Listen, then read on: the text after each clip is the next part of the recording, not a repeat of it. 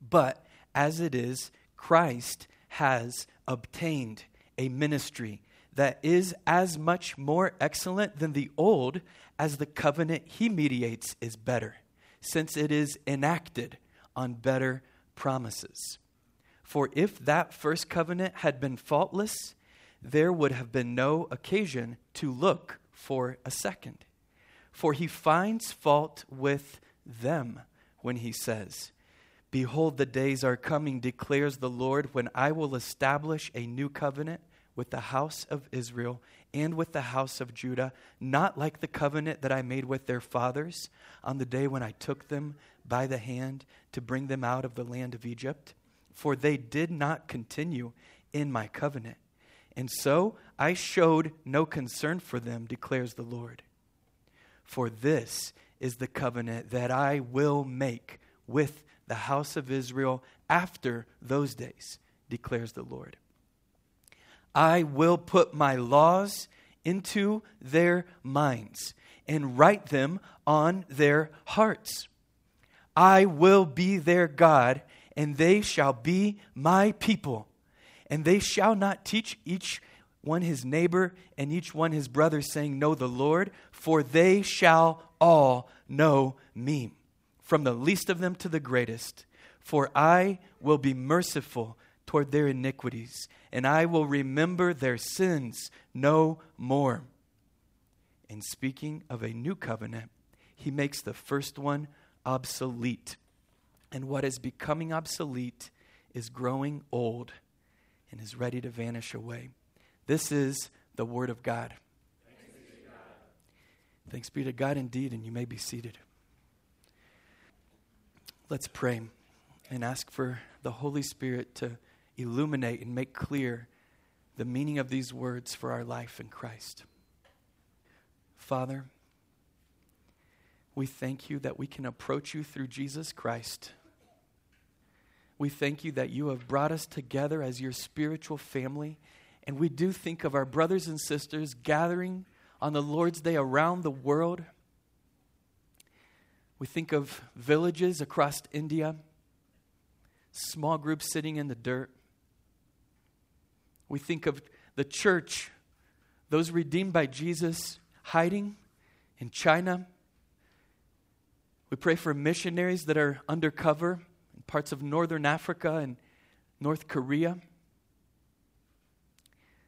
Lord, we pray now that your word in every biblical church will go forth and that you will raise up the church and establish your kingdom of heaven on earth. We long for the day, Lord Jesus, when you will be here standing with all your people from every nation, tribe, and tongue, and you will fully reveal and teach and proclaim of the goodness of God to save sinners.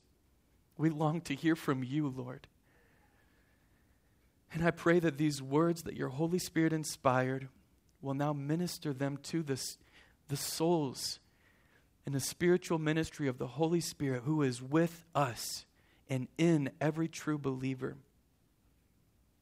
I pray that the gospel and the law of God will exalt the work of Christ in our eyes in a fresh way once again today. We ask all of this, Father, for your glory, only because we approach you in the name of Jesus, your Son and with the help of the Holy Spirit, with every breath, we say, Amen. Well, one man's trash is another man's treasure. About a hundred years ago, there was a grandpa in Scotland, and he bought a little single piece of chest for about six dollars, put it in a box with a bunch of other junk, and passed it off to his relatives. Well, years later, some of the relatives took that little piece to an antique shop and had it appraised, they found out that single piece was over 1,000 years old. It was going to complete a set that's at the Museum of Scotland. Therefore, it was worth $1.2 million. The Bible says the heart is deceitful above all things and utterly wicked. You know what that means? It's that your heart and my heart, because we're under the curse of Adam, we twist what should be our treasure, we make it cheap.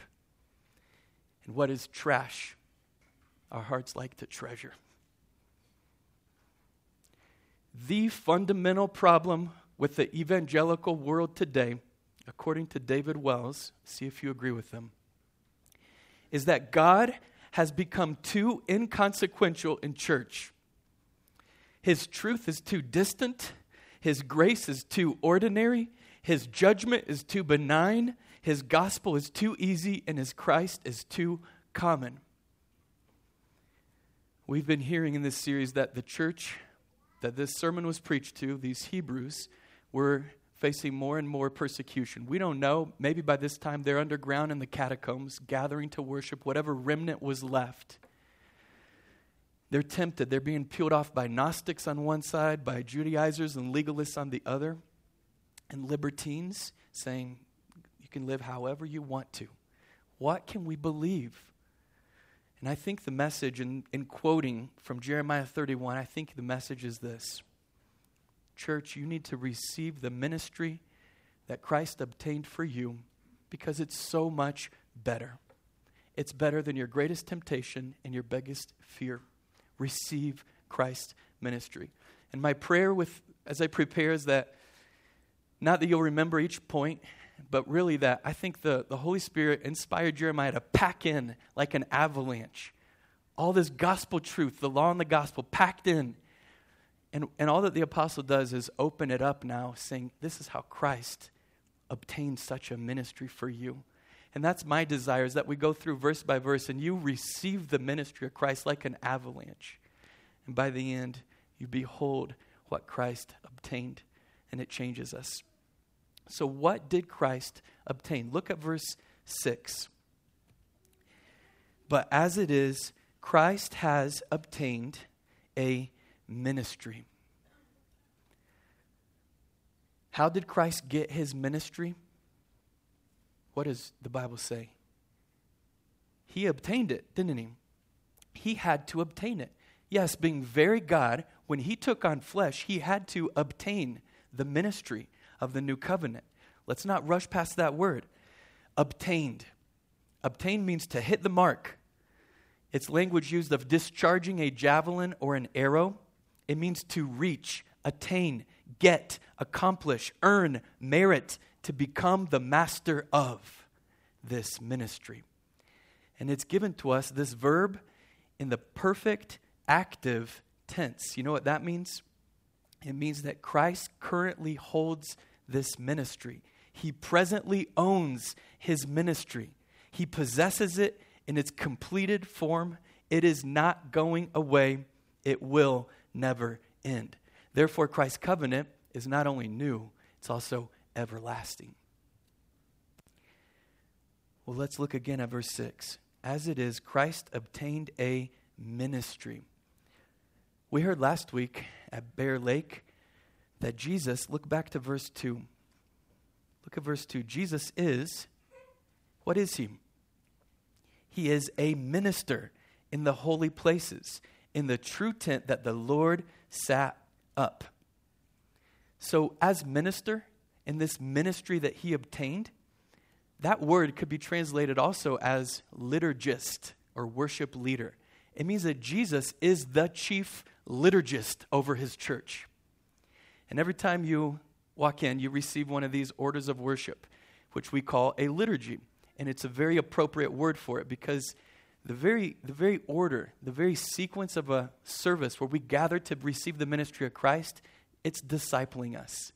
It's training us and it's disciplining us as soldiers in the army of Christ. And so Christ is the liturgist discipling his church. That's what he's doing.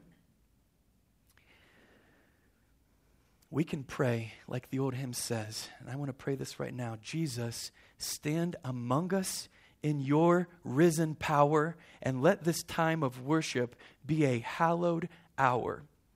You know what makes the ministry of the church effectual? What makes it actually count in your life? It is one thing only it's if Jesus Christ is ministering himself to you. Therefore, any church that brings itself under the rule of Christ is doing that, saying, Please, Lord Jesus, you minister in our midst.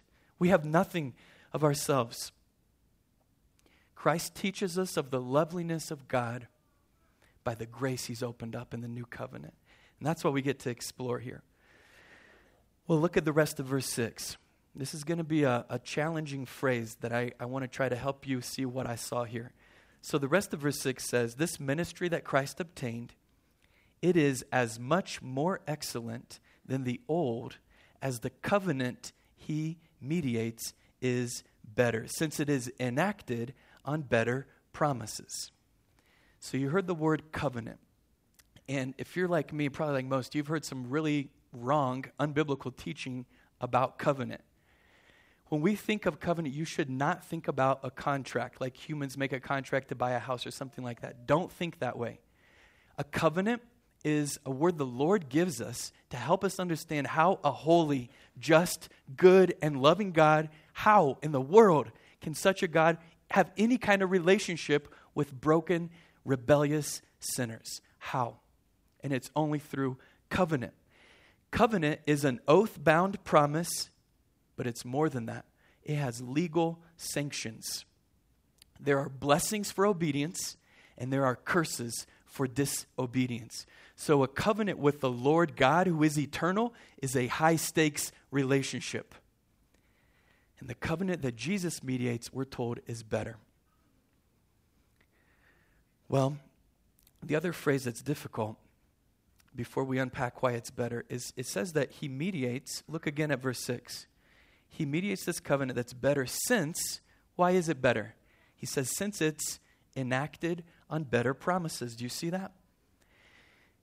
So you're saying that the, the promises in the old covenant were inferior, they were worse than the promises of Christ? And in one sense, yes, because the hope of most of the people in Israel would have been on earthly blessings, prosperity in the land of Israel. But when they as a nation disobeyed, they lose that. They get the opposite of prosperity and physical blessings. But that's not really what all the promise of the Bible, the whole gospel from Genesis to Revelation, it's not really ever been about physical material blessings anywhere, has it, right? We know this. So John Calvin helped me to understand this. It's that the final destination of all the promises of God, they're the same.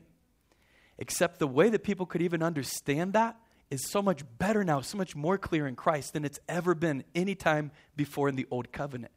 So I want to help uh, illustrate it for you this way. You think of a maybe like a four year old little girl, the best thing in her mind is going to be able to go visit grandparents and play with all your cousins. That's, the best, that's as good as it's going to get. That's like heaven for a four year old if they don't know better.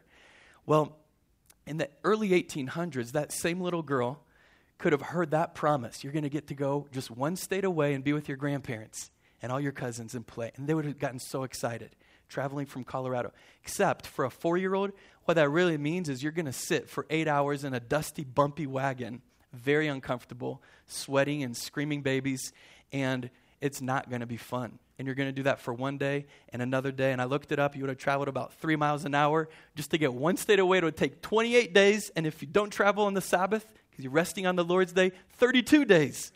So for a four year old, this is not a good promise. It's a bad promise. It's, you're going to be miserable for 32 days. Then, something that you can't even imagine, way off in the future, a month later, will be good. That's what it would have been like to be in the Old Covenant. It's enacted on inferior promises. They couldn't even handle how much love God had. But now, it's like telling a four year old, we are going to go be with your grandparents and all your cousins, and you're going to get to play. All we have to do is walk through that gate, get on that jet, and in one hour, that's two Peppa the Pigs. We will be with your grandparents, and you'll get to play with them. See how it's the same destination, but it's enacted on better promises. That's why the new covenant's better. Okay, well, the contrast here is between two different mountains. Remember, verse 5 he's talking about Moses. And when you hear the word Moses, if you're one of these Hebrews or if you know your Old Testament, which we all should as Christians, that's part of our family story too.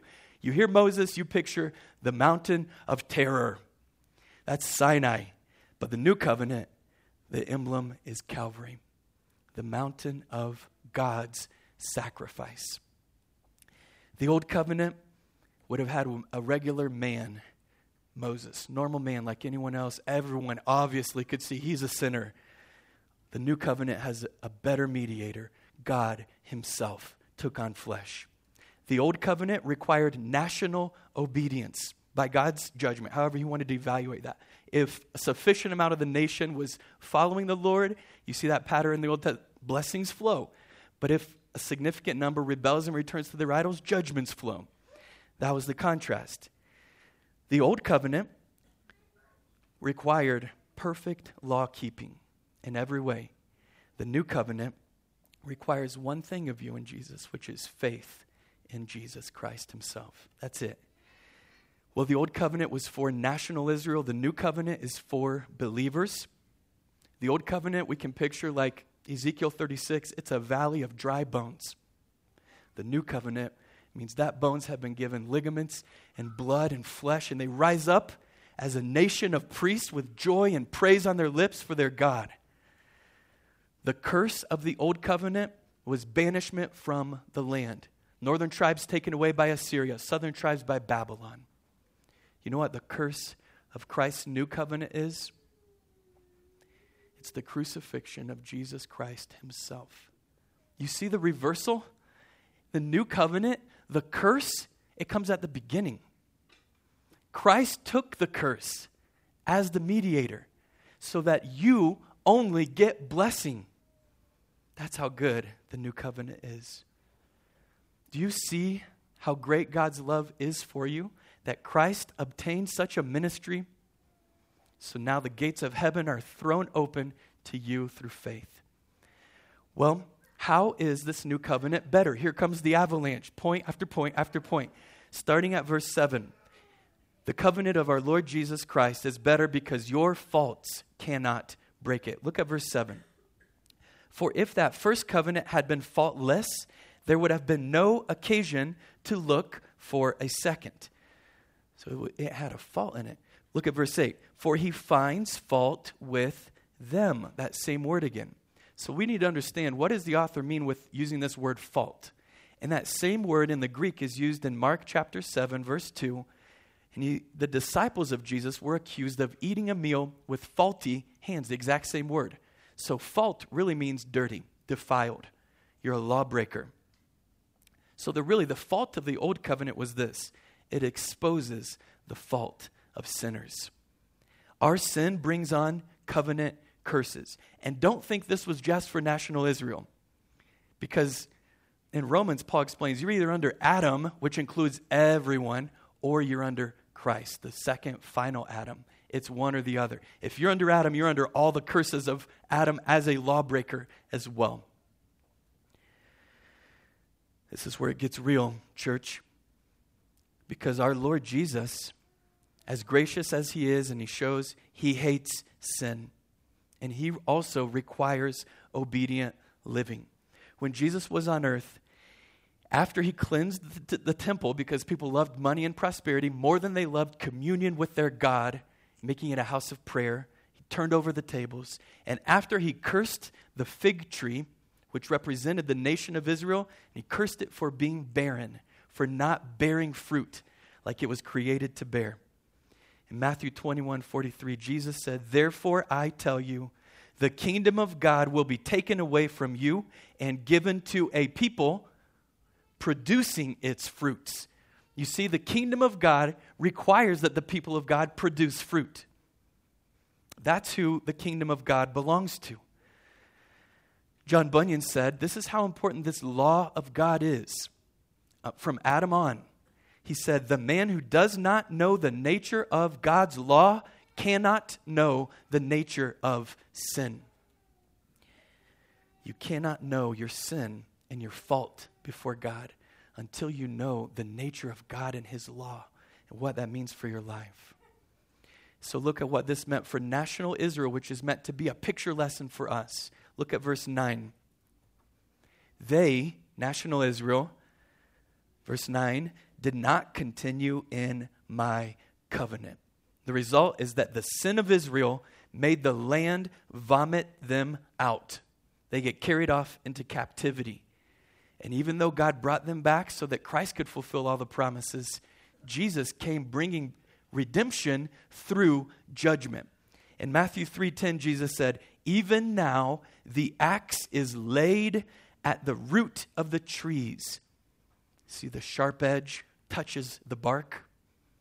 Every tree therefore that does not bear good fruit is cut down and thrown into the fire. He didn't say just the one tree representing a nation, he said every tree. That means all men will be held accountable to the holy God. And your faults, your sin, your defilement, and mine deserve the fire. That's what Jesus preached. The wages of sin, what are they? Death. Have you felt the weight of God's law exposing your faults? Scottish preacher Ralph Erskine said in a lyric A rigid master was the law, demanding brick, denying straw. The standard doesn't go away. You got to come up with your own insides that will hold it all together. Are you capable of that? God's unfading moral law exposes the fault with man. How do you come to know you're faulty, you're sinner? Well, they asked that question of Christian in Pilgrim's Progress, and he said, I came to know it gradually, slowly, little by little, as I read God's Word. Because you know what happens? You spend time in God's Word, the Holy Spirit shows you the true nature of the holy and just God, and you're laid bare. God's perfect law exposes me. When you have a high view of God from His Word, you will have a high view of your offense against Him. And the opposite is true as well. Your view of God starts to lower. You start to think sin, this, this trash, is something that you can treasure a little bit in a corner of your heart. And here's why it's so important. If you have a low view of your sin before the Holy God, you will have a low view of Christ's work to forgive your sin. And a low view of Christ means spiritual death. You need to see the cost of your sin for Christ. You need to see that there is no hope of salvation apart from the only one who could be a perfect substitute for sinners because he took on flesh. He became a man so that he could be a substitute for you. And the only one who could satisfy the justice and the holiness of an eternal God, which is God Himself. Who else could stand in our place? You see why the ministry of Christ is so much better. It's, it's so much better, it's new, and it's bright and full of life for you. Christ's active and passive obedience inaugurated a new creation to show you God's great love for you, that you are now free from the curses of the law. Your faults cannot break his covenant because Christ obtained this ministry for you. How else is Christ's ministry better? It's better because he cuts it within you. It's not just on the outside. Look at verse 10. Verse 10 says, For this is the covenant that I will make with the house of Israel. So there is continuity, as new as it is. It's going to come through Israel, through the seed of David. After those days, declares the Lord. So God's promise of grace, it is continuing the same promise throughout all of the Old Testament. Jeremiah 31, which the Apostle of Hebrews is quoting, it is the longest quotation of any part of the Old Testament and the New Testament. And Jeremiah 31 is introduced back in Jeremiah 29. And Jeremiah 29 says, from the picture the, the suffering prophet, probably the prophet who was the most abused and tortured and persecuted was Jeremiah. And it, picture him after he's been left for dead in a pit and put in stocks, kicked out of the city, mocked. Jeremiah receives this glorious promise that somehow God will restore these exiles back into the land, and from that promise, he will bring a new covenant somehow. Imagine Jeremiah just writing down these words and then sending this off. And then picture those exiles. He says it's to uh, the elders, the prophets, the priests that have been carried off to Babylon. That's who it's for. So picture maybe 80 year old Daniel, like we read of him in our confession of sin. Maybe Daniel his stiff knees, his weak back. And he reads these words. Once again, his faith is encouraged. I don't know how you will do this, Lord, but by the help of your Spirit, I believe. And I believe that you will redeem what has been scattered and cursed by our sin. That's why the Second London Confession can say it this way God's covenant of grace, in the singular, one covenant of grace throughout the whole Bible, is revealed in the gospel, opened up, shown to you. When did this start? First of all, to Adam in the promise of salvation by the seed of woman, and afterwards by farther steps until the full discovery thereof was completed in the New Testament. So Christ's covenant is new, it's everlasting, and it's final. There will be no further revelation of God's grace. Praise God for the work of Jesus. All of God's promises, in fact, do find their yes and amen in Christ. 2 Corinthians 1:20. God has one plan of salvation, one people throughout all time, and one purpose. Look at verse 10 now next. This gets tricky. You're going to need to pay attention and think sharp here. Verse 10 says, I will put my laws into their minds and write them on their hearts. So, first of all, who is the actor here? Who's the one performing this action? It's God who does it, right? God makes the covenant. God sets the terms of the covenant. It's God who cuts, who puts, and who writes. It's the Holy Spirit, even today, who makes you capable of believing and living to please God. God does it. Here's Ralph Erskine again. He said, Remember, run to work, the law commands. The gospel gives me feet and hands. The one requires that I obey, the other does the power convey. John Bunyan put it in his own words, preaching the gospel back to himself. Run, John, run. The law commands, but gives us neither feet nor hands. Imagine being told you got to step up against the top five Olympians in the world and get first place in the 100 yard dash, or else you die. Well, you look around you and you see these world class athletes that train their whole life. You start to think, I'm, I'm okay. I used to play tag at recess and I, I'm pretty quick. And then you look down you realize you have no arms or legs.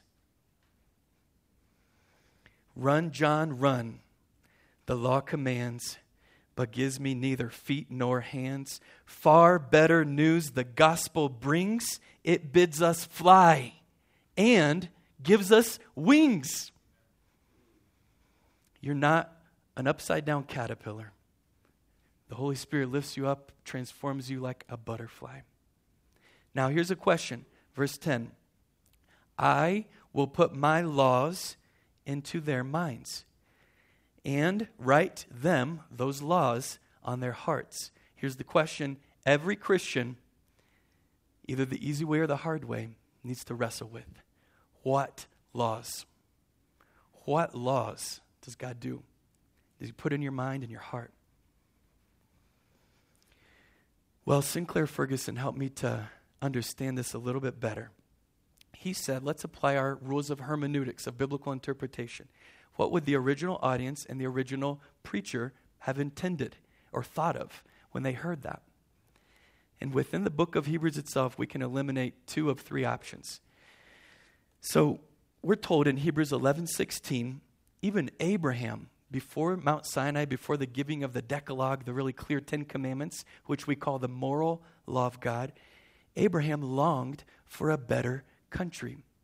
He didn't have the civil law or the ceremonial law, and he knew it wasn't really about national Israel. Abraham longed for heaven. So we can rule out the civil law. We're not waiting for a king in, in geographic Israel to bring you know, a new Hammurabi code or something like that. No, it's not the civil law. Can we rule out the ceremonial law? Yes, because Hebrews 10:4 says it is impossible for the blood of bulls and goats to take away sins. Don't look back to those shadows again. Therefore, the original audience and the preacher would have had in mind the moral law of God, that very moral law that God writes. Where else does God Himself write? He writes it on your heart. He wrote it on the tablets made of stone that will not erode. And He tucked them away inside the Ark of the Covenant, kept in the Holy of Holies, representing the inside the intimate part of his relationship with his covenant people. He would have thought of the Ten Commandments, the moral law of God. Even the Sabbath? Hmm. Well, you know, Israel kept the Sabbath before they were even given the Ten Commandments. Remember? They had to gather manna the day before the Sabbath so they could rest. They had to gather twice as much. And how about Abraham? I mean, how would he have kept God's moral law? Well, it, the Holy Spirit would have shown him and taught him. But God spoke to Abraham. Genesis 26, 5 says, Abraham obeyed my voice and kept my charge. And in case any pastor, anyone tries to make you think it was some vague, confusing notion of what pleases God, God says, Abraham kept my commandments, my statutes, and my laws. So our conclusion is this in the new covenant, it pleases God when we obey him by following his moral law. And if you see Jesus as the Lord of your life, he has not left you to go figure out what pleases God. He has given you the Ten Commandments as your rule for life in Christ. There's comfort in that, there's liberty in that. Look at the rest of verse 10. God says, this is that wonderful expression of relationship which he's used in every covenant. Look at verse 10. He says, I will be their God, and they shall be my people. Those words should be very familiar to you. That's the covenant with Abraham. That's the covenant with the people at Mount Sinai. And that's the covenant with the second generation before they enter the land. I will be your God. You will be my people. What does that mean for us in the new covenant? It means that same Jehovah, Lord, is yours. See how there's one covenant of grace because there's one people of God? And that relationship with God in the new covenant works powerfully in you, it transforms you. Pastor, uh, Puritan pastor named Samuel Bolton said, The law may restrain sinners, though it cannot renew sinners. It may hold in and bridle sin, though it cannot heal and cure it. We need cure and we need healing on the inside. And that can only come by the relationship with Jesus Christ Himself as the minister of God. And that fulfills what's been prophesied of the work of Christ from all along. In our English Bibles, Malachi is the last book of the Old Testament. The last chapter in that last book gives us this glorious promise of the work of Christ as your healer.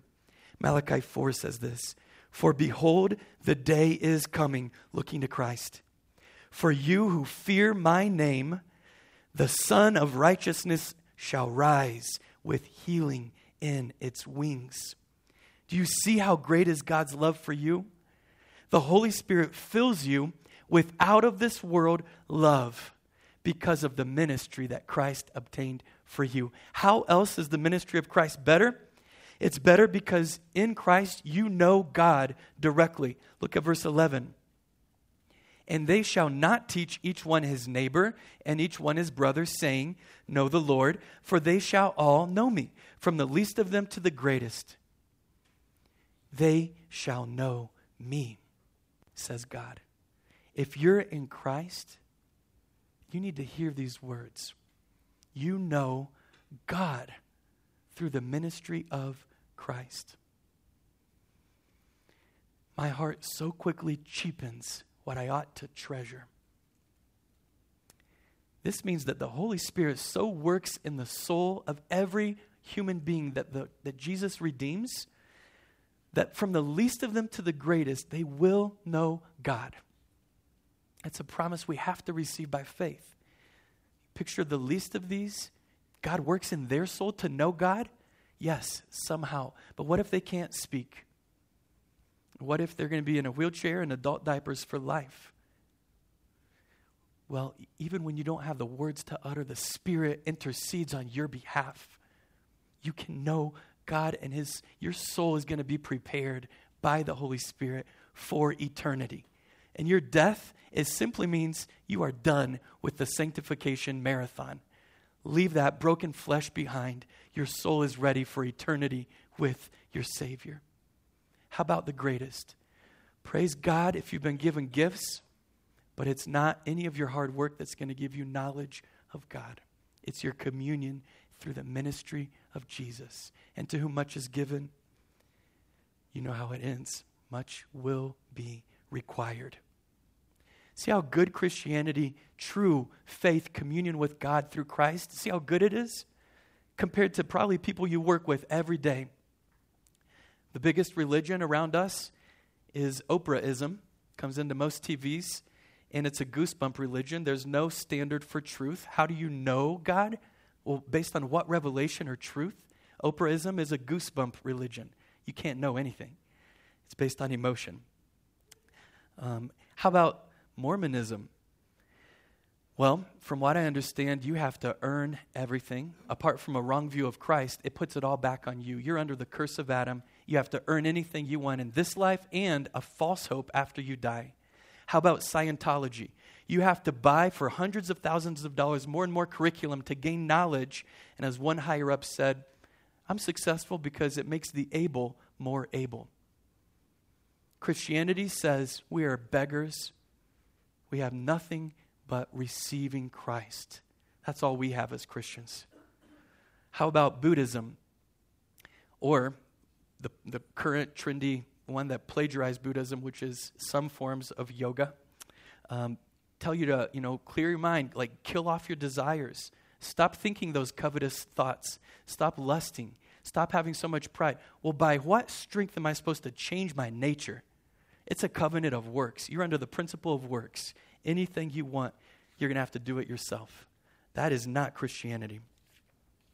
And that's why, for us as believers, the norm, the pattern of our church is the finished work of Christ.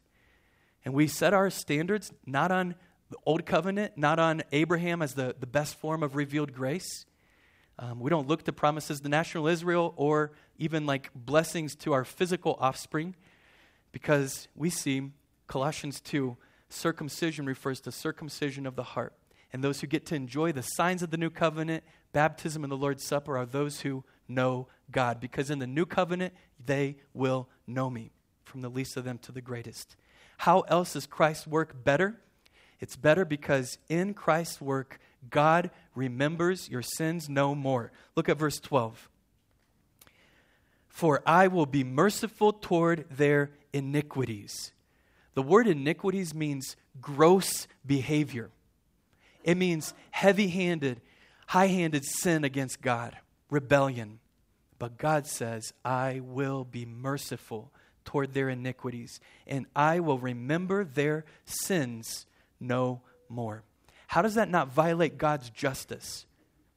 How can a, a God who is truly just not remember sin? You wouldn't want a judge doing that in our civil government. That would be an unjust judge. The only way that God can remember my sin and your sin no more is because He's already given the curse of that sin on His Son, Jesus Christ. And now for you, this means your debt, your biggest debt that was bearing you and your family, is completely erased. It means that you were an abandoned orphan thrown into a dumpster, and now you've been cleaned up, brought into the family of the King Himself as an adopted child. It means you were once a slave that was abused in the worst way every single day because of the bondage of sin and Satan. But in Christ, you have been set free and you have been healed of your PTSD. And we look to Christ as our mediator, that He is our Redeemer. He will remember our sins no more. In the same way that ancient Job, Job, here's how God helped him to see this promise. In Job 19, he says, I know that my Redeemer lives. And at the last he will stand upon the earth, and after my skin has been thus destroyed, yet in my flesh I shall know God, whom I see for myself. My eyes shall behold him, not another. My heart faints within me. The promise of seeing Christ, your Redeemer, the one who remembers your sins no more, it, it should make your heart melt within you. The only heart that doesn't melt is a heart of stone. Which raises the question isn't this gospel too good? Like, don't, don't let the word get out. People will just start living any way they want to, and they will abuse the grace of God. That's something every church has had to work out. Paul had to address that head on in Romans chapter 8. And here's how Puritan Robert Traill explained it Will some abuse the grace of the gospel and turn it into license to sin? He said, Yes, some do, ever did, and still will do so. But it is only the ill understood and not believed doctrine of grace that they abuse. The grace itself, no man can abuse, for its power prevents its abuse. This grace is all treasured up in Christ, offered to all men in the gospel. It's poured forth by our Lord in the working of faith, and it is drunk in by the elect in the exercise of faith, and it becomes in them a living spring from which will and must break out and spring up in all holy living. John Owen agreed. He said, Nothing but effectual grace will secure a covenant obedience one minute. See how great God's love is for you? God remembers your sins no more because of the ministry Christ obtained for you. How else is this covenant better? Well, it's better because there is no other way to God. The content of the new makes the old one vanish away. Look at verse 13. In speaking of a new covenant, he makes the first one obsolete. And what is becoming obsolete and growing old is ready to vanish away. See, Jeremiah's prophecy in Jerusalem to the exiles, it put an expiration date on national Israel's covenant of works to try to earn any earthly blessings.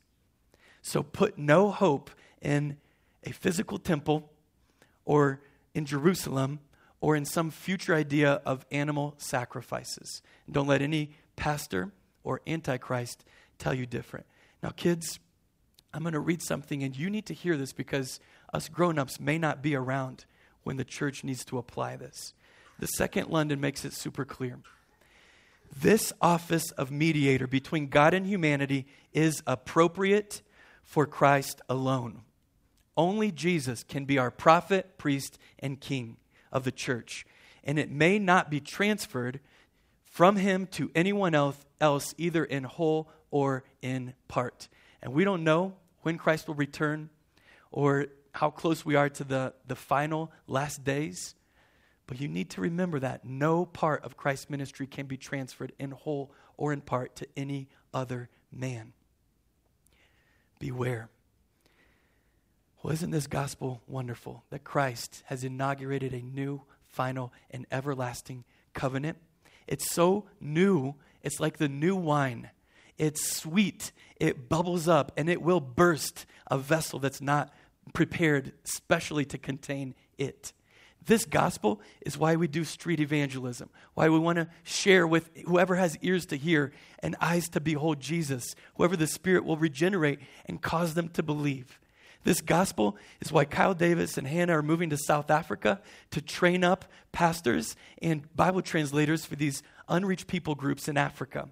This gospel is why we want to plant a church right here in Colorado because the good news of Jesus Christ must go forth final implication for us is this God's new covenant people pattern their life and worship not on Old Jerusalem, but instead on New Jerusalem. We look to heaven itself.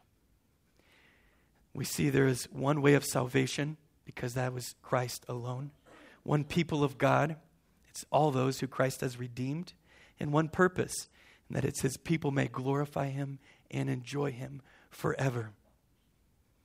Christ keeps you on the way in truth to life till the very last day. There is no other way to the Father. Stay in Christ. You need to hear these verses written in a hymn by John Newton and William Cowper. William Cowper suffered with severe depression and suicidal thoughts. Then all my servile works were done a righteousness to wave, to raise. He says, I used to work like a slave trying to lift up my own righteousness. Now, hear the change. Freely chosen in the Son, I freely choose his ways. What shall I do was then the word that I may worthier grow? What shall I render to my Lord is my inquiry now. To see the law of Christ fulfilled and hear his pardoning voice changes a slave into a child and duty into choice. Church, you must treasure and marvel once again at what Christ obtained for you. And you must receive again today all that Christ's ministry brings to you. There was a king who died in a rich land. The executor of his will looked around, and there were no clear children to receive the inheritance. Well, three men came forward, each of them claiming to be the son of the dead king. So they propped up the body of the king, and he gave each of these three men a spear. And he said, Whoever can throw the spear from a good distance closest to the heart of the king will get the riches. First man picked it up, threw it right on the leg. Second man picked up the spear, threw it, and it right on the shoulder. Well, the last man picked up the spear, raised it to his ear, and took his stance. And then his arm started to tremble. He dropped the spear, turned around, and walked out in silence. It was very clear to everyone who was the true son of the king. If you are an adopted child of God, Christ's love in you will make it harder and harder for you to continue striking against your father's heart. This is what Paul wrote to the church in Rome, chapter 13. Therefore, love is the fulfilling of the law. And hear how Christ promises to you in John 14 you'll get help to do that.